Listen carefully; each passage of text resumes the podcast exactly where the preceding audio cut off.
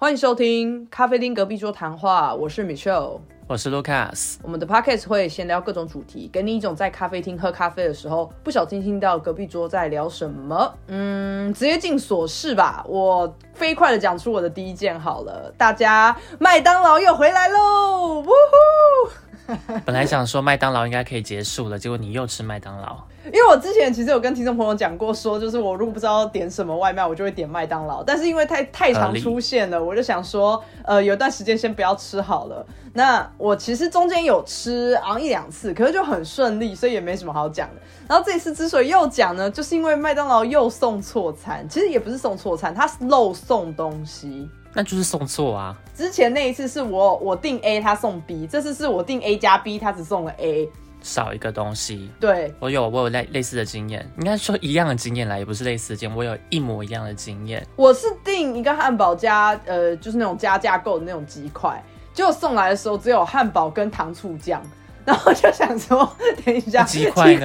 对啊，鸡块主角哎，结果就没有鸡块这样。然后我只是瞬间觉得说，我觉得欧洲出包率好高哦，而且是麦当劳欸，因为我订其他家都不会这样，除了有一次遇到那种就是店没开，就他没有把 Uber 关掉了，就那一次是比较夸张。可是如果是以送餐的品质来讲，我觉得麦当劳出包率怎么可以这么高啊？我大概订3次就会有一次出包欸，很高欸，代表他们都没有在确认啊。我都不知道是外送员太多，所以他拿错袋，还是真的是麦当劳自己疏忽没有放进去。我觉得都有欸，一半一半，因为你没有收到嘛，你可以马上回报，然后他们就退我那份的钱给我，就是退鸡块的钱这样。所以他们没有帮你补送鸡块？没有啊，我不知道欧洲可以补送欸，我觉得应该不行欸，因为我是透过 Uber Eats 去订的，就会直接写哦这个东西没有送到，然后最后一个画面他就写说哦会3到10天内会退款，可是我好像隔天就收到退款了这样。还蛮快的，因为我那个时候是在麦当劳的平台上面点餐，因为在台湾的话 Uber Eats 跟麦当劳上面平台的餐点选项会不太一样。哦，是哦，对，有差别。那我就想说，我为了能够看到完整的，所以就习惯会用麦当劳自己上面的。那价格是一样的吗？外送费会不一样哦，但是商品的价格是一样的。对，商品价格是一样，但外送费我觉得也没有差到哪里去，所以我就都用他们自己的平台。但是他们平台很特别的是，他们也会找 Uber Eats 或 Panda 来送。对。然后那一次就是少掉薯饼，所以我就马上联络麦当劳，然后麦当劳我就说好，那我们会再派一个人送到你那边去。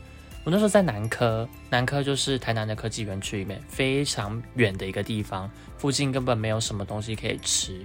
所以那麦当劳又在骑车，其实大概10分钟送过来一个薯饼给我。我再次的跟台湾人说，台湾的服务真的很棒，大家要珍惜，好不好？不要每次都摆臭脸或是得寸进尺。可是你讲到一个很好的点，因为我发现台湾的服务业最近有点不太棒了耶。我觉得看店吧，应该说一定会有奥 K， 然后一定也会有奥老板。对，我觉得相较于欧洲的话，当然台湾的服务业还是很棒很棒，可是我会觉得说这个品质应该要维持在那边。很像是如果你今天去店里面啊，店员应该会很客气，可是现在很多都是你一进去那店员都不太想要鸟你，然后你问店员问题，店员就说啊你自己看。现在可能就会变成有一些人变成说公事公办吧，就是哦我的工作范围并没有说我要就是特别对你客气或怎么样，我没有冒犯你就好。可能现在有一派人是这样吧，但我同意你啦，我会觉得说我也没欠你钱，我也没对你态度不好啊，你态度先不好是怎样？对啊，因为我会觉得说就是互相的啊，因为服务业最主要一个精神就是服务啊，所以它才会叫服务业啊。大家就是尊重彼此好不好？我只是特别要 update 一下，就是说麦当劳又出包了，但我之后还是会继续订他家，就没办法，因为我就想吃啊。我跟你一模一样的是，我常常每次朋友问我说要吃什么，然后都会提麦当劳，然后他们都会反对，他们就会觉得说为什么吃麦当劳啊？我就想说，因为麦当劳很方便啊，你不知道是什么时候就是吃麦当劳啊。我是觉得在台湾选项很多啦，所以我可能也不会刻意去选麦当劳，但我也可以理解你的想法，因为如果不知道选什么，就可以有一个选项摆在那边，那就吃啊。对啊，因为就像我明天要跟我朋友出去玩，然后今天他们才问说，那明天要吃什么？我就说麦当劳。他们一定会觉得很煞风景。对，他们应该也习惯，因为我每一次都会说麦当劳。OK， 那我第一件事的话是，好，今天呢是我的最后一天，在没有提供电脑，然后需要员工自己买软体的那间公司。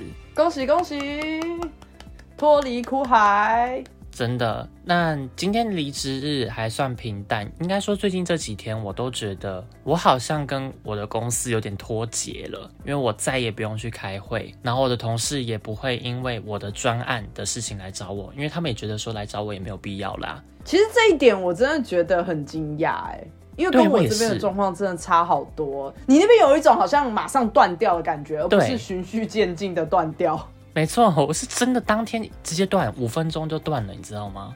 我觉得好惊人哦！如果我是你，我会有一点小落寞哎。我还好哎，我真的觉得说，哦，怎么那么的舒服，这么的爽？因为我可以去做我自己的事情。因为我会觉得说，虽然我要离职了，可是我还是懂很多，我还是很重要的啊！你们都没有要来问我一下问题嘛？就是我这是心里面的想法，我不会讲出来。但没有人是这么的重要的呀。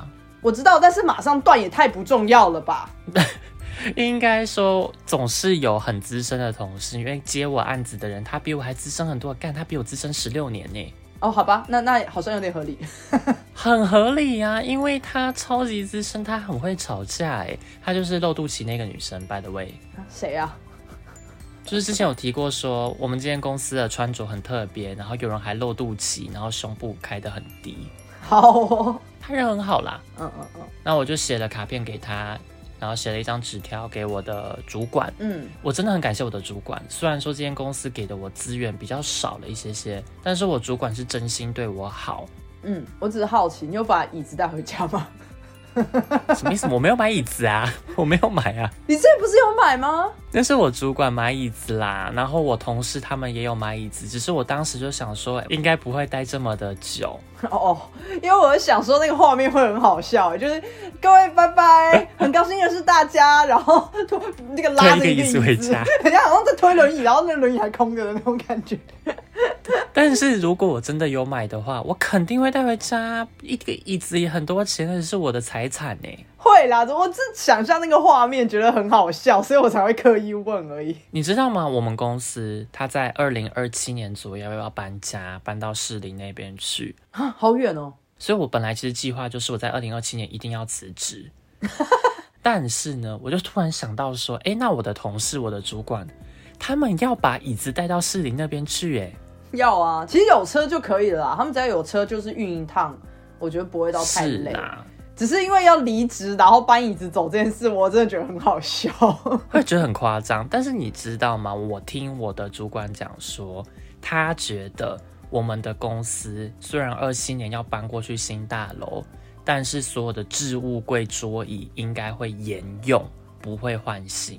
我觉得这不太可能，如果是真的也太扯了，就是有必要这么抠是不是？而且直接订新的，然后送一批货到新的地方，会比你从旧的打包放上车，搬到新的地方再下车再开箱还要简单太多了吧？我也觉得是这样子，但他跟我讲说公司会去算这个的成本，会觉得说这些东西都还可以用，所以就会用下去。好，真的疯了，但是就算了，我反正你也要走了，我们就不用继续 follow 了，还是觉得很扯。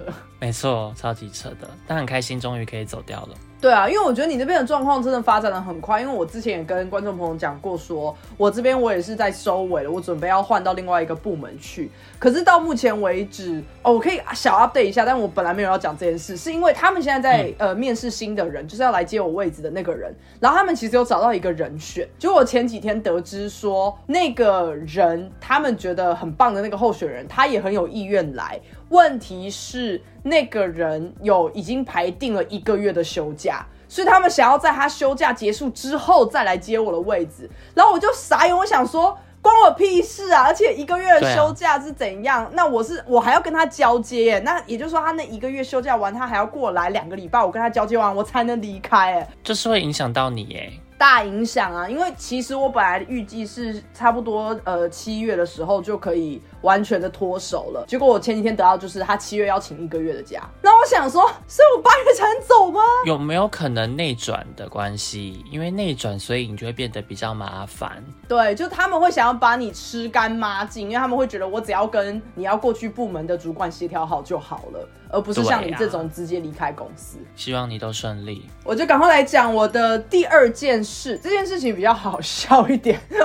我很惊讶，这件事情发生在健身房。我前几天去健身的时候，我是去女生限定的那个健身房。嗯，那我们都知道欧洲人在见面的时候会拥抱、亲吻嘴，不是嘴巴，亲吻脸颊。对，会靠脸颊。那每一个地方可能不一样，有些可能才靠一下就好，有些可能要什么左右左啊，或是左右啊，就是靠一次，就是看你在哪一个地区。所以我当时在健身房遇到的这件事情，不是我遇到，是我看到旁边有其他人遇到。那我为什么会吓到？是因为呢，有2个女生，她们是用瑜伽垫躺在地上，然后准备要做仰卧起坐。然后她们的朋友遇到她们之后，她很坚持要在那个状况之下跟她们贴脸颊。所以我看到的画面是有一个人先压在那个人身上，很诡异耶，这很像是床上的姿势。对，我吓到，你知道吗？我就因为我在中间组间休息，然后我一转头过就想说，哇靠，为什么会有一个人趴在另外一个人身上？因为我看到的那个画面刚好是他在跟他左边、右边、左边贴脸颊的时候，然后我就想说，有必要吗？那个人不能站起来吗？很怪，或者是你不能跟他说声嗨吗？我没有看过有人躺着在贴脸颊这件事情，但是你刚刚提到一个非常好的点，就是会从左边开始，然后在右边，然后如果看会不会在一个左边。对 ，anyway， 我没有看过有人躺着的啦。我整个吓到我想说哦在干嘛？然后下一秒我才看到他的头这样子左右摆动，我想说哦有必要吗？我想说很急耶。对。你知道我马上移开视线，因为我想说，因为我当下就算知道你们没有人要干嘛，我也是觉得就是没有必要吧，所以我的表情一定会出现一个很匪夷所思，你知道？你没有在现场笑出来，我觉得很厉害耶。我没有笑出来，因为我就故作镇定啊，我就一副那种哦，我刚那组好累哦的那个表情。但是我突然好奇，假设他们现场有在瑜伽垫上躺着的人，看到大概10个他认识的人进来，难道10个人都要扑到他身上去？我跟你讲哦，我刚有说是2个人哦，所以那个来的人他真的先扑左边，再扑右边。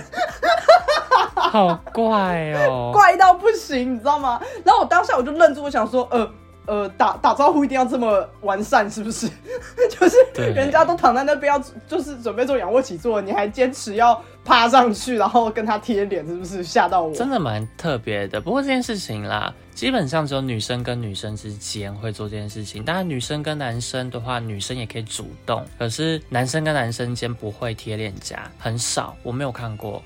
我之前去吃乌差去比利时的时候，我的比利时男同事他很自然的跟我贴脸颊，反而是我没有意会过来，因为我们就先拥抱。那个时候是我要离开了，我们出差完要走，然后我们就说哦下次再见，然后一抱完以后，他就很自然的把他的头往我就是往左侧偏这样，然后我有点愣住了，以后我才马上跟上，然后他自己有感觉到我是不是不习惯，然后他就马上跟我道歉说哦对不起你是不是不知道，然后我就说没有我只是没有想到说再见也要一遍，我以为只是见面的时候。没有，就是你好跟再见。所以我真的是出差那个时候，我有愣住，我没有反应过来，因为很久没有做这个 SOP 了，所以当时我也有点吓到，因为他是一个比我还要高的男生，所以他突然弯下腰来要跟我贴脸颊的时候，我有点就是小吓到，肯定会吓到啊。对，然后他胡子又没有刮干净，很刺对。我也有遇过之前语言班的女生同学，我有主动去跟他们贴脸颊，因为他们本来就会偶尔会贴回来，所以可以理解。但是我真的没有看过男生跟男生这样做，男生跟男生通常是握手。对，上次有提到嘛，我前阵子去面试，我的老板是德国人，我也是走进会议室之后主动伸出手跟他握手。男生顶多就是握手，或者是你知道有点像是比腕力的那种互抱的方式，碰一下背这样子，饶舌挂那种bro， 然后棒，然后拍一下背，就那个样子。对。最多到那里不太会贴脸颊啦。而且那个一定是很好的关系才可以这样。如果是我跟陌生人的话，就握个手而已啊。对对对对对对，尤其是在办公室的场合，如果真的不认识那个同事，或是第一次见面，就只是握手，然后很用力的握一下，以后说哦下次见，就大概这样。欧洲真的是会用力握手，但在台湾没有人在用力握手这件事情。台湾的如果真的握手的话，手是很松的，超怪的耶，很怪。我会觉得说好像在摸我手心那样的感觉，怪怪的。好了，我今天两件事就这样。那我的第二件事的话，就是我昨天跑回去我以前读的大学，因为离职的关系，所以我就是上班可以跑出去。超怪，这个论述还是很怪，但你就继续。就是真的，因为大家都跟我讲说，哦，没关系，你不用来开会。然后我就想说，啊，那我在位置上到底干嘛呢？有点浪费我的时间，所以我就跑出去了，就去银行做事情，然后去以前读的大学稍微去晃晃。其实回去的过程中有点小小的挣扎，因为想说我认识的人也都不在那边了。以前系上的助教还是我的同班同学，所以我们还蛮熟的，会聊天。嗯，那我就走到我们办公室系上的外面，办公室的前面，我在那边驻足，我就真的停了下来，然后刚好秘书打开门，他没有认出我，那我就跟他讲说，哦，学姐你好，我是之前毕业的校友。然后听到他说，哦，你戴帽子，你戴口罩啦，我没有认出来你啦，他这样跟我讲话，我就想说，哦，给过啊，好突然啊。好兴奋，对我就说，哦，对对，我是对你认出来我好厉害哦。他就说当然啦，我都有听谁谁谁讲，反正那个学姐非常的兴奋，那我就趁机跟她推销了一下，我就说，哦，学姐，我的名片在这边，这是我的德文课家教的名片，那如果有学生有需求的话，再麻烦您帮我介绍。就趁机推销了一波，这样很像业务欸，你这个很像是那种毕业之后去出版社工作，然后一开始就先回母校就说，哦，再请你多多关照，要订我们的书哦，那种感觉。你知道，因为高中的时候，我们常常看到这些以前读高中的学长姐，尤其学长吧，他们就是会回来，然后拿着他们的名片跟任课老师讲说，可以买他们的参考书。嗯，我记得啊，还有有些时候去医院看病的时候，也会看到一些业务也在那边等医生什么的。没错没错，我昨天就真的有这样的感觉，然后他就问我说，那我接下来要做什么，就说，哦，做一个专案的协调者。他就跟我说，哦，你真的很适合欸。我就想说，哦，也是啦，毕竟我都厚脸皮拿着名片出来跟他讲说请他做介绍了。你真的很厉害欸，因为如果是我不敢欸，我就害羞，脸皮比较薄吧，在这边我只是习惯把我自己逼到外向的感觉，让人家给我更多机会。因为我自己是属于除非必要，不然不会想要展现外向的那一面，所以我觉得你这个很厉害啊，这就算必要状况啊。为什么是必要状况？就是他也只不过是一个系秘跟一个学姐啊。哦，对，但我想要扩大我的不是交友圈，我想扩大我的交生圈、学生圈呢，啊。我只觉得蛮积极的啦，这是好评。这是我的第二件小手事而已。OK， 那我们就进入本周的主题，这算是一个填坑的主题啦，因为我们好久以前有聊过一个欧洲的服务嘛，然后当时我们其实就有说，我们只是讲一些我们遇到的状况，然后我们没有特别要讲，比方说去跟行政机关打交道的时候啊，去跟政府机关打交道的时候，我们遇到的一个状况。所以我们好久之后再把这个主题捡回来聊。我这边先大概讲一下好了，我们其实之前在欧洲服务那边，我们大概也提到说，在欧洲有非常多的规定嘛，就是他只会做一些分内事，然后做超过的他就不会理你，就跟刚刚我们提到服务业的那个状况有点像。那我觉得每一个台湾人或每一个非欧洲人，或是你去到一个不属于自己的国家，你一定会遇到的东西，就是你一定会去办你的签证，或是你要去拿一个居留证，去领证件，这类型的事情一定会遇到。我必须说，我碰到的经验不代表全欧洲，但我自己遇到的状况是，第一个点，我觉得你会认同。第一个点叫做你一定预约，你才有办法去。对，没错，而且你要提前1个月预约，你不是1个礼拜那种的哦。其实这件事情跟台湾真的差很多，是因为台湾有非常多的这些机构或办公家机构，什么邮局、银行啊，或是一些什么外交部啊，这些地方是你可以现场去抽那个号码牌，然后坐在那边等的。你可能要等一整天啊，我知道。但是我的意思是说，有非常多的可能性是你没有办法什么线上预约，你就一定要抽号码牌。可是，在欧洲这边，我遇到的状况是你全部都要线上预约，你不可能说什么哦，我今天有空，我就跟你在那边整天号，我就直接走进去这样。嗯，都要提前的。那然后基本上打电话预约的状况，打40分钟是很基本的，就是你要语音等到40分钟才有人接起电话，这超级正常。对，电话会一直，要不然就是你电话一直打好多次，响了。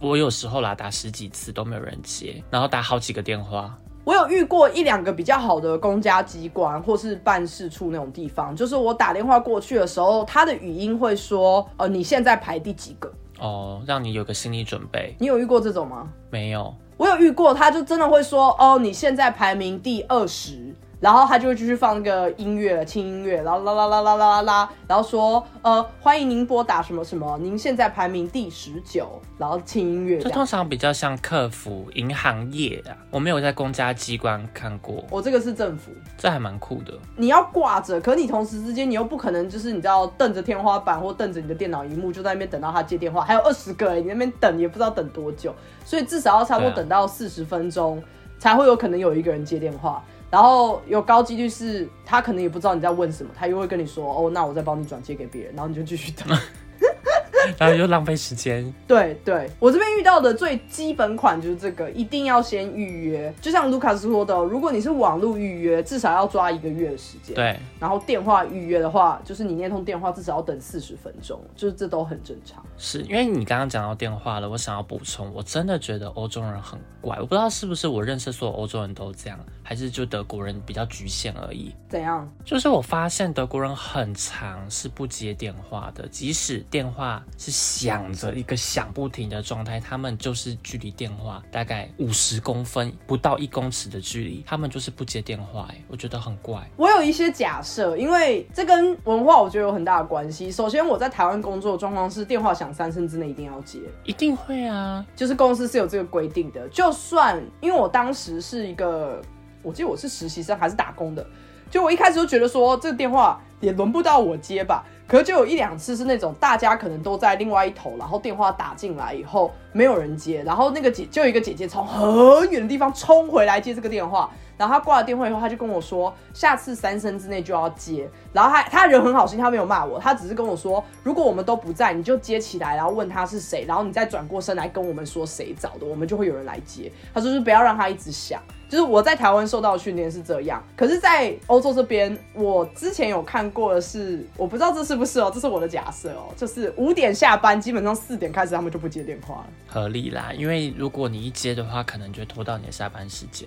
可是我真的觉得1个小时有点太扯了，你说10分钟不接我觉得算了，1个小时欸。其实我可以理解，因为我以前做过客服嘛，那通常我们4点半，假设我5点下班都好了，大家的共识是4点半就不会接新的 case，那我这边的话我会提早，我4点就不接新的了。可是我会觉得这样有点烦欸，因为你的那个网站上面就已经是写到5点，然后你4点这样打进去，然后就没有人接，我身为客户的话我会很烦躁。但我觉得我那时候的产业跟公家机关会不太一样。对，跟公家机关不太一样，因为我们是有很多个班的，意思是说假设我那天的班到5点，但是其他同事可以支援到7点8点或甚至24小时的，所以他们还是可以找得到其他的同事。就是你的状况我可以理解，因为你们是有点排班制的，可是公务人员他们是固定上下班时间，因为他们真的就是5点以后就不可能再有人上班了。这就很像是你今天去肯德基，肯德基11点关门哦，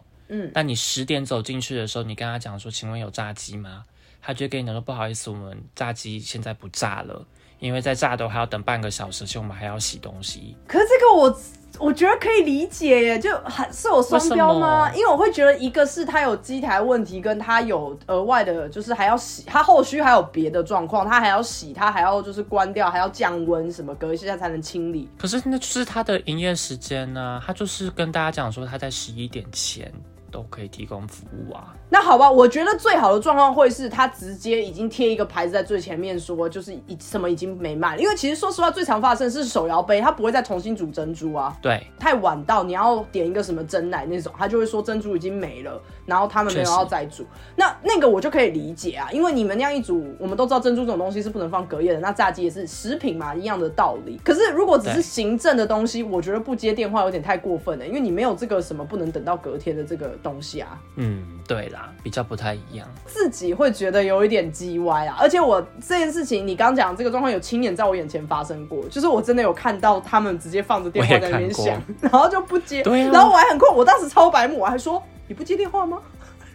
我也问了这个问题，我就说你的电话在响，但他们真的就是不去接它。因为我通常在台湾看到这边情况是，如果你电话响了，你在位置上，那你就是会去接它，你可能会让它响比较久一点，但你还是会去接它。对，可是他们不是，他们真的就是让这间办公室里面电话响不停。可能他们的想法是说，因为如果我今天接了的话，那我就没办法服务你，我没办法处理你的案子。那你那个时候问他们，他们的回应是什么？他就说没关系啊。对，我这边也是我说，你有要接那个电话吗？他就说，哦，没关系，不用在意。我想说，你都不会觉得很吵是不是？对，我就觉得很困惑啦。但是你刚刚讲到签证的部分，我也有延伸，就是除了要预约嘛，我发现呢，每个地方讲的规定都不一样。因为我一开始在一个小城市，然后我那个时候的签证只有1年而已。回来台湾又要再飞回到德国的话，理论上来讲的话，我是要去在德国在台协会重新提出一次签证。可是那样子的话会很麻烦，因为在台湾的话，德国在台协会提早预约，而且它有名额限制哦。它那一次开名额就是开30个或50个，你如果没有登记到，你没有抢到，那你就没办法去到德国了。你这可以排候补吗？不行。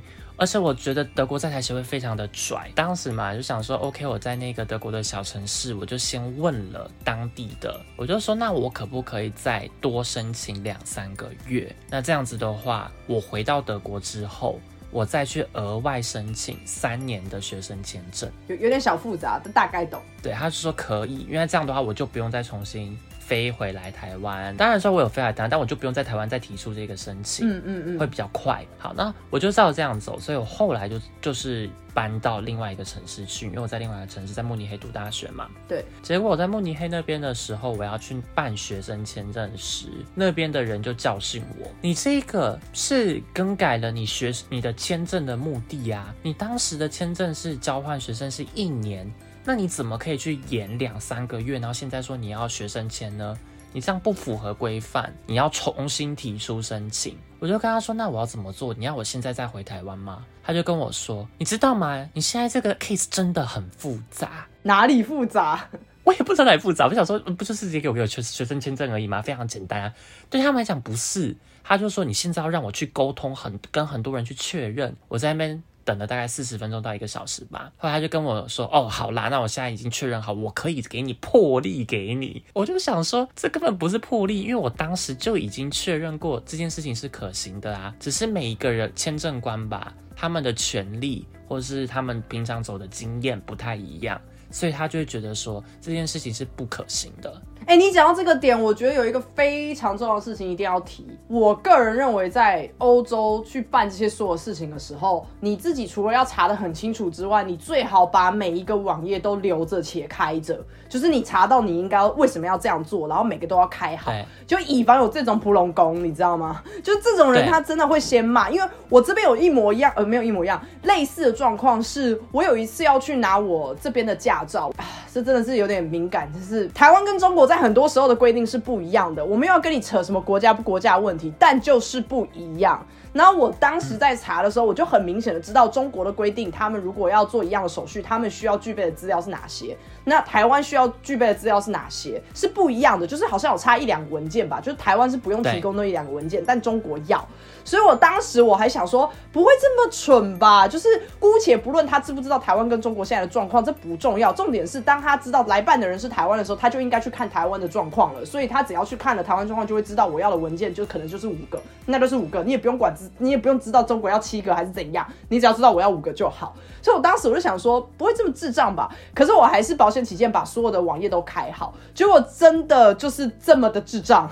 就是我去领我的驾照的时候，他就在那边对了一下以后，他就跟我说，你怎么没有交这个东西，就是另外一个资料。然后我就直接了当跟他说，哦，我不需要啊，我是台湾人。然后他就说，那你也知道我们的护照就是有一个 China 在那里面嘛。然后他就说，可是你是 You're from China right？ 然后想，哇，你怎么问这么尬的问题，就是我要跟你讲历史吗？我就说，我虽然上面有一个 China 的字，但是我并不是你现在在新闻上或是你认知中的那个 China。然后他就跟我说，可是如果你是 China 的话，你就要再多交这个资料。然后我想说，完蛋！我跟你说，好烦！我遇到一模一样的状况，就是他们分不清楚 Taiwan 就 Republic of China 跟中国大陆那个 China， 他们就会觉得说，就像Michelle刚提到的，我们的护照上面就有写 China 这一个字，所以他会认为就是一样，要比照一样的手续。但我去看他们说没有，我们真的不一样。我真的要说，我们没有要去探讨你是什么华独、台独、统派、独派，我不管，你开心就好。民主社会，你有你自己的想法，不要伤害别人，互相尊重，我都 OK。可是对于我们在国外在办事情的时候，这真的会造成困扰。其实我觉得啦，如果今天护照上面直接写台湾的话，对我来讲会比较好解释。我知道新版的护照他们好像要把台湾的字样放大，所以上面还是写 Republic of China， 但是第二排马上写台湾。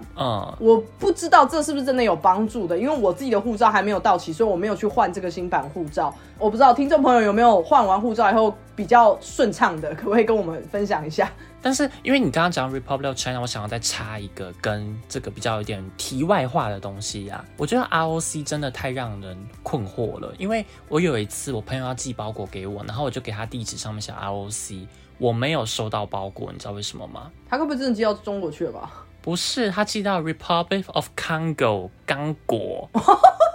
就不回来了，因为 ROC 对于这些国外的人来讲的话，其实不是 Republic of China， 不是台湾，而是非洲的刚果。哇哦！所以包裹就真的消失了。我只能说，我每次在写的时候，我都会是写台湾，然后括号 ROC。我都写台湾了。我后来是开网页给那个人看，说你看我不需要。对、啊，然后那是他们的官网，所以他就是直接在那边滑我的手机，然后滑完以后还拿着我的手机说不好意思你等我一下哦，然后他把那个东西还拿给他的同事看，然后两个人在那边研究我手机上面那个官网研究很久。我想说天哪，有够不专业，真的。等我一下，我在我们系统再确认一次。可是他虽然他从头到尾的态度都是好的，但我就觉得说天哪，到底在干嘛？鬼打墙。对，然后他们确认完以后就说哦对你不需要，然后就直接走了。我想说哎，抱歉也不讲一声。你刚误会我哎、欸，对啊，我刚刚花了那么多时间在跟你解释，然后你现在怎么样？你也没有跟我讲。但是台湾的这一块真的还蛮好用的啦，因为我听说像台湾的护照可以去很多地方，像可以直接去英国，好像中国大陆那边没办法，他们还要额外办一堆手续的样子。只能说在外的学子在这一点上一定非常有感，所以其实间接的也证明了为什么有些时候可能关于这类型的证明运动，我相信在海外的人为什么会比较 care。就是因为我们可能或多或少都遭受到这样子的一些状况，然后变成你要两三番的去解释，而且我遇到的可能已经算很好的了，他还愿意听我解释，看我给他的资讯。有些比较叽歪一点的人，他就会直接不帮你办了，他就会觉得说你就是资料不齐，请你离开。尤其是如果在机场的话，假设你在机场你要入境，然后你遇到问题，他跟你讲说你就是大陆人的话，问题很多，你就进不去。对，他就会说你就是要签证啊，我不管你，你就是要签证。那你只能事后申诉，可是你当下你的整个性质啊，或是你整个旅游可能全部都就这样挂掉。可是当然这是一些比较极端的 case 啊，大部分的人的体验应该都算是还不错的，就是大部分的人你只要耐心的解释，你该有的资料都备好，我觉得是没有问题的。是。真的是偏麻烦啦，超麻烦。而且我之前还有因为在疫情期间我要换签证的状况也是超麻烦，因为他们那个名额更少，我真的是把它当那个演唱会在刷，你知道吗？就是把那个网页当演唱会清票在刷，因为真的预约不到，我已经要预约到2个月后了。然后我就觉得说，我的天哪，我要赶快拿到我的新签证就比较安心。那我想说，我真的是永远网页都开着，一直按重新成立，我真的以为我在抢 Blackpink， 你知道吗？我想说有必要吗？很夸张，很夸张。结果只是一个签证而已，只是一个签证预约时间，然后他赶快输出来一个随便鸟时间，什么早上8点我都要按下去。不然我真的没有时间。我超懂。我跟你说，其实不是只有签证，我之前在为了办考试的时候也是，因为那个德国考试的话是很多人要去考的，那也有限定名额，所以大家也都是用抢着的去考试。我那时候还抢不到我自己城市的，所以还抢别的城市，专门坐高铁过去别的城市考试。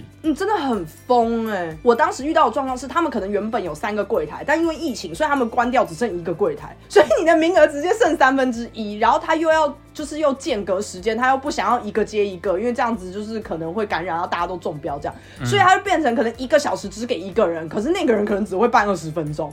然后我就想要疯掉了，就超级无敌难约。就是我在台湾的时候会变得格外的超有耐性，因为我就觉得不管怎么样，我已经体验过最糟的了。哎，你有去过警察局吗？欧洲警察局？没有哎、欸。你做了什么事？没有，不是我做了什么事，是我之前在德国的时候认识了一个很雷的香港女。非常非常累，问题很多。他那时候跟我讲说他的护照被偷了，然后我就跟他讲说，哎，你确定吗？他就说，对啊。我就说，那你包包里面都没有吗？你自己再找找看。他说都没有，然后就很着急。她是一个30几岁的一个女生，但我比较困惑的是，为什么她没有能力去解决自己的问题，然后只会想说怎么办怎么办。那我就跟他讲说，那你就去警察局报案啊。他就说我不会德文，因为警察基本上英文也很差，公家机关基本上他都要你讲当地语言。对啊，因为你觉得一定合理的、啊、其实所有的往来的文件一定也都是当地的语言，所以他们本来就没有预设说你不会讲当地语言的状况。就当然这中间有一点灰色地带啊，也是看那个人自己愿不愿意跟你知道示好之类的。可是就像你说的，尤其是去警察局这种，在台湾的派出所可能英文也不一定通啊，很难通啦，就算他们想要其实也很难。然后就陪他去之后，然后警察当时很热心，然后问我们说，就是把这个细节啊，什么时候发现护照不见的呀、啊，这个资讯要去过哪边，全部都跟他讲。那那时候我就在那边当他翻译，因为那个女生她就是自己跟我讲中文，然后我就把她翻成德文。好不容易备完案之后啊，当天她跟我讲说，哎呀，我找到我的护照了。Oh my god！ 我就说什么意思？你不是跟我说你护照被偷了吗？你不是翻了所有的包包了吗？所以在哪里？他就跟我说，哎呀，就在包包里面啊。哈，好想打他，我真想他妈差点打爆他。所以你们有要回去跟警察说没事了这样啊？后来我就想说，哦，那应该就这样了吧。他也没有说要去警察局，结果他又回了香港，又很快又再回来德国。他在德国那边的时候，机场的地方被拦下来，因为海关人员跟他讲说，你的护照不能用了呀，上面已经说被偷了呀，被注销了呀，在我们这边是不能用了呀。哦，他又要去花一大堆的时间去解释，然后我又陪他去警察局，跟警察讲说他找到他的护照咯，他护照没有不见了。我的天啊，他欠你好大一份人情哦。对，他真的很瞎。因为额外补充这件事情，有一次他住在我房间，因为当时啦，我并不知道他是这么瞎的人。我要回台湾，然后想说我的房间在慕尼黑那边其实也蛮贵的，就倒不如出租出去吧，刚好有人要的话。对对对。然后我就把房间出租给他，但是因为我跟我的室友一起共用一个厨房跟，有点像是家的概念啦。你一进去的话就是看到厨房跟卫浴，然后再会有各自的房间。他就是把他自己锁在了厨房里，就锁在了家里面，他没办法出去宿舍。然后我就打电话给我的印度室友，跟他讲说，哎，那你在家吗？因为有人被锁在家里，他出不去。嗯，然后我的印度室友就跟我讲说，我也不在啊，我在印度啊。我说他现在怎么办？他现在完全出不去，然后有点像是被反锁在家里那种感觉。然后我那个印度室友他就说，哦，还好，我还有备份钥匙啦。那我请就是同样住在这个宿舍里面的另外一个朋友去拿备份钥匙帮他开门，然后这个女生才从我家厨房的地方出来，就很瞎的一个人。还好有备份钥匙欸，不然他就真的要打电话去找锁匠，然后就是那个钱就是他要付了。对，而且那一次我很不爽，因为我在唱歌，就是一直连环call，然后跟我讲说他遇到问题，我就觉得很烦。前面那个雷到不行啦，后面这个我可能就觉得他可能也受到惊吓了。好，所以你没有去过警察局？我没有去过警察局，但是我有一个很小的 case 可以提一下，这不是我的状况，是我一个朋友的状况。然后我朋友其实是当地人，结果他某一天回家的时候发现他的车被偷，因为他车是停在他家附近的，就是外面的平面停车场，所以他那天走路回家的时候发现，哎，我的车怎么不见了？而且他说那个不见得有点太干净了，就不是那种什么地上还有玻璃，很明显是人家打破车窗，没有，就是直接凭空消失。你说是汽车的车吗？汽车那个车，好扯哦，就是对 car 直接不见。然后他当时就想说，哎，还是我开到哪里，然后我没有把他开回来，因为他就想说他是不是开去找他父母，然后可能之后他们一起出游干嘛，然后他自己坐车回来，就他还一直努力的回想说他确定他的车真的是停在那边。总之他后来去警察报案了，去警察去报案。可是因为在欧洲有一些地方的治安没有那么好的时候，其实很多人会去偷车，所以警察对他的态度其实很差，就是他事后跟我们讲这件事，我们都吓到，因为他是当地人，所以他们完全是当地语言沟通。可是他说，警察在跟他讲话的过程中，直接是预设了你是来骗的，你是就是你偷别人的车，然后你这台车被偷了，或者是你根本就没有那台车，你只是想诈领保险金。什么？就当时那个警察前前后后问他超级无敌多问题，然后就是不停的去质疑他，就警察一直问他说，你上一次看到这台车是什么时候？然后可是因为我同事他们，我们就在家工作，所以他就是勉强记得说，在他报案的前3天，那天他有出去散步，所以他确认他那天有看到他那台车，所以他就说哦，这是大概3天前。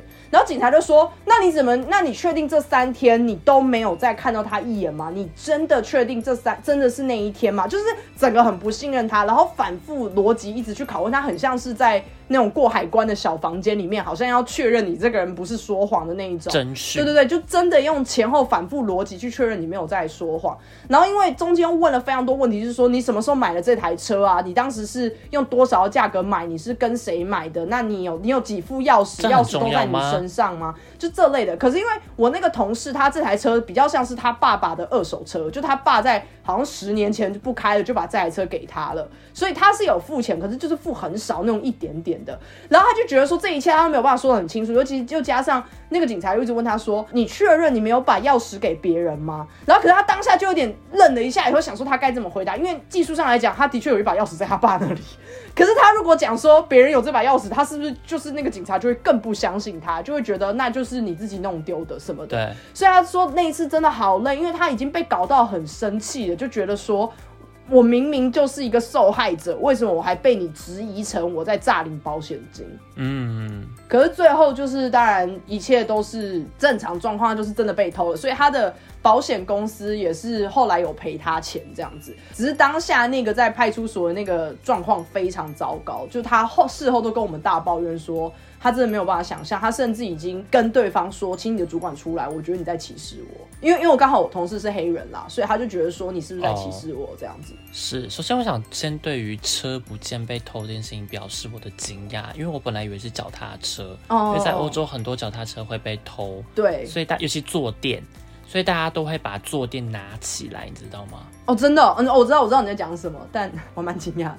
对，就是把那个三角形的东西拆起来，不让就是小偷偷走。还有人会把轮子前轮拆掉的样子，对，那个也很扯，拿着它到处走。对啊，但是我对于警察态度这件事情，我有看过德国警察对于其他人态度非常差的事情。那时候在公车上，因为刚好有恐攻吧那一阵子哦，所以警察对于边界之间的查询就花很多时间。那时候高速公路上都会花很多时间在做盘查，嗯，然后警察就是一个一个的问说你从哪里来，你为什么在这，然后尤其是对于有色人种的部分问的特别的多，就是有点不公平，很不公平啦。可是因为我也其实很意外，是因为他完全就是这边出生长大的人，所以我就觉得说天啊，都已经对当地人还这么不友善了，那对移民不就是更恐怖吗？是，肯定是。不过有趣的是那次啊，在公车上的确有人是偷渡过来的。哦，对耶，你好像分享过这个很精彩的故事，有吗？在 podcast 里吗？没有，不是在 podcast。我记得你那个时候私底下跟我讲的时候，我有吓到，就觉得说天啊，真的还被找到是偷渡哎。对，我记得是通缉还是什么之类，反正他就是没有上了车，然后弄花很多的时间。那时候我是从罗马要到德国回来的时候，然后真的就被抓走了。可是我记得当时也没有一些什么暴力，或是那个人也没有要逃，不是吗？没有，他就只是被抓下去了。对对，就是没办法，就没有再上车了。好可怕哦！这种我如果坐在那个人的旁边，我会吓疯哎，就会觉得哦，所以我刚一直在跟一个通缉犯坐在一起哦，就是有这个可能性哎，我也不知道为什么，我就觉得好像这些事情在欧洲发生都好合理哦，很怪。对，我也觉得，我懂，完全懂这个想法，就会觉得说在欧洲这一件事情哦，我觉得怪不怪吧？对。因为在好像第1年还第2年在慕尼黑的时候发生过一个很可怕的事件，就是慕尼黑的购物中心有一个随机杀人事件，所以10个还11个人死掉，就是开枪。Oh my God. 那距离我住的地方虽然说有一段距离，可是当天很可怕的是所有的交通全部都瘫痪，因为发生在百货公司嘛，所以当时我跟我的暧昧对象，我们就是好像我忘记，反正好像他来接我的样子，接我到他家去，然后我们隔天还默默的讲说，哎，那我们要不要去百货公司，就隔其他间百货公司逛逛？哇哦，就有一种很怪的感觉，有一种如果今天这件事情发生在台湾，你实际上你是不可能会出去的。你会觉得说外面是很危险的，因为这就会有可能会有那个模仿犯的疑虑啊。对，没错。但对我们两个来讲，就是哦，这件事情好近哦，但是又好像觉得很合理耶，很奇怪，我不知道为什么，就会有一种哦，那我们还是可以出去晃晃。我觉得可能某种程度上有一点不见棺材不掉泪的心态吧，就可是我有某种程度上我又有一点懂，因为我上班我们办公室的那个区域其实不是那么的安全，就天黑之后，那我也听到了不止3件就是类似的什么抢劫啊或是勒索啊这类的，可是我就会有一种哦没关系，我只要在天黑之前离开就好，就是我自己的心态也会变得有点像是啊，不然怎么办？不然我杞人忧天嘛，这好像也不能怎么样。对啊，你还是要去上班啊，对对对对对，你也不可能就都不去啊。可是真的在欧洲，这个警觉心会变得比较高，然后也会尝试的想要让自己冷静下来，或是有一些应对的手法啦。回台湾的时候就会觉得，哦，好像好和平，好棒哦。然后合理化这一些完全不合理的犯罪行为。对对对，我们说哦那样哦，就是还会很冷静的说。哦，那你少去一下哦，我觉得最近可能不太安全，这个很 peace， 对，一点都没有起伏。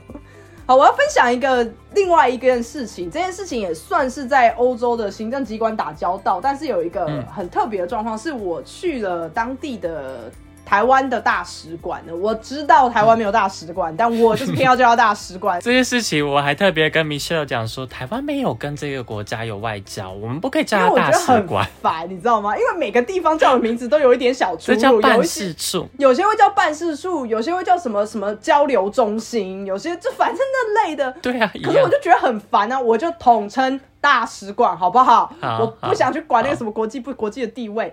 总之就是我去了台湾大使馆，然后当时要办什么我忘了啦，反正就是要坐一个很久的车，因为大家都知道大使馆通常都是在一个你知道荒郊野外，不可能在什么市中心的啦。啊，不是吗？不是吧？是在市中心啊。啊，我去的是在荒郊野外，就好啦，也不是到真的很荒郊野外，可是就是要到城市之后再换车，然后车要坐个公车，可能坐个10几站才会到的。然后那一区全部都是大使馆，好困惑哟，就没有那么好了。我去的那个点没有那么市中心，然后我当时在去的路上呢，因为它很远，所以我是有点怨恨，我就想说，哦，怎么那么远？怎么那么远？也太远了吧？坐车怎么坐那么久？然后很明显就是你会去到那个区域，就大家都是要去不同的大使馆办事，不然你不会特别去那个地方。然后我就想说。哦，好烦好烦！我还跟我的朋友在那边去其干掉，我就说，我等一下走进那个台湾大使馆了，如果那个人如果讲话那个中文给我不标准，或是很坚持用英文跟我讲话，我一定会堵拦到死啊！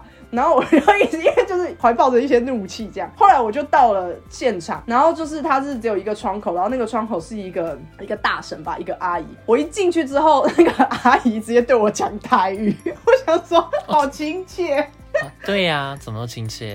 他就说啊，你今天要冲啥啊？然后我想说，我直接愣住，我说不行不行不行，我台语超烂的，我台语超 K 的。然后我就跟他说，然后我还是用台语就是回他说，我今天是来干嘛的这样。然后他说，那个就全程都用台语跟我说啊，你去那边拿个单子啊，帮我填一下啊，等一下再过来找我下一位。然后我想说，天哪，好特别哦，太亲切了吧。然后我一秒就觉得说，我回到台湾了哦，这个阿姨人真好。然后我在那边跟她办的时候，她还跟我聊天，她就说你现在是这样哦，我就说对啊，我还问她说你之前有办过吗？然后她就说有耶，我之前办过，我女儿也办过，然后我们当时怎样怎样怎样怎样。我觉得好台湾人哦，人好好，好台湾，真的，一秒觉得这就是台湾最美的风景是人温暖呐、啊，人情味在此，所以那一次办得很快乐。哎，你讲到就是在台的这种大使馆，或是你讲到大使馆或是这样的办事处啊，我有一样的经验。但是我那时候是德国有3个地方可以办，慕尼黑，然后法兰克福跟汉堡。可是我住的城市距离法兰克福跟汉堡都有一大段距离，就是一大段距离，意思是说我搭高铁都要搭3-4个小时才可以到的地方。哇！很远，超远，其实应该比你那个还远。对，那我为了去大使馆办公证，搭高铁上去，然后花好多好多时间，花好多钱，还要跟他们时间要能够对到。可是这个好处是说不用事先预约啦，不用像是刚刚提到的签证的话，需要1个月前预约。哦，对对对对对对，这种办事处的话，你只要上去跟他讲说你需要什么东西就可以办。嗯，可是就最好还是提早到，因为人真的有可能很多。对，还好我那一天是没有任何人的情况下，然后。我觉得办事处的人，那些台湾人们有点困惑，他们觉得说好像没有办过这个公证，可是在欧洲公证莫名的重要耶，我不知道在你那边是不是也有。是是是，很多很正式的文件他都会觉得一定要先走过公证，就是这件事情在台湾也比较少见，台湾几乎是只有特定的状况才会去走公证的。没错，我只要申请学校，那时候要准备高中毕业证书，大学的在校证成绩，然后还有语言检定啊，还有一些什么学测、基测的成绩单啊，这些东西全部都要公证，然后还要翻译成英文。对对，真的真的真的很麻烦，很烦，而且公证超贵。对，在欧洲公证真的是随便一份，他就给你开价个几百欧，超贵。哦，也太贵了吧？那时候我没有到那么多啊，但是我记得一张5欧元。哦，因为你是那我可以理解，因为我刚讲的那个几百欧是因为我有合约，我要他们开一个具有公证效力的合约，然后他们就直接跟我收个好像200欧吧，超贵。哇，真的很贵。最近嘛，近期大概2-3个月前或半年前，我忘记了。反正我有在申请德国的学校，然后一样又要再跑一次公证流程，真的很麻烦。所以我直接请在德国的朋友帮我跑这一切。嗯，对，省了很多时间。可以理解，但真的在台办事处，不对，不是在台办事处，反了，就是在国外的台湾办事处。对，我真的觉得他们的脾气跟整个氛围都很像在台湾办公啦。当然啦，以领地来讲，那的确也是台湾的领地嘛，就是以一个大使馆的状况来看，大使馆才算，但是他们那种不算我们的领地。好了，我不管啦，我就觉得是啊，他就是大使馆。办事处不能算我们的领地啦，就是以小知识来看的话。是吗？我一直觉得是通的，只是不能叫那个名字而已。有外交关系的话，才可以算是领地。哦，好啦，那我只能说就是氛围做到100%啦。我很谢谢那个阿姨，虽然我也不会再去找她，可是当下就会有一种好像她是我邻居，我们每天都见到，然后都在聊一些543的那种。你也可以常常去啊。不用，她真的好远。没事，真的不会去，而且去了以后人又好多，因为我当时去也是疫情期间啦，所以有很多人好像当时只有开放一些什么商务旅客，所以就有一些外国人他可能要去台湾出差，他还要特别跑到那边去弄一些签证，对，自己也要办，对对对，就会比较复杂一点。然后他其实整个空间也没有那么大，他就只有一个窗口，就是那个阿姨在用这样，所以如果运气不好就要等好久。可是整体的体验其实是比我刚前面分享的，就是还要自己准备所有的资料，然后对方还会错认，然后超不专业，你还要自己跟他说不是哦，这样才对哦。没错，就是相较之下是有很大的差别，真的真的差很多这样。好的，那我们今天就填了这个坑，就是关于在欧洲跟行政机关的打交道。那我觉得可能在海外的所有人应该都有跟我们有类似的经验，可能不只是欧洲这么刷身啊，可能其他的地方也是。那就留言让我们知道啦，就这样，下礼拜见，拜拜，拜拜。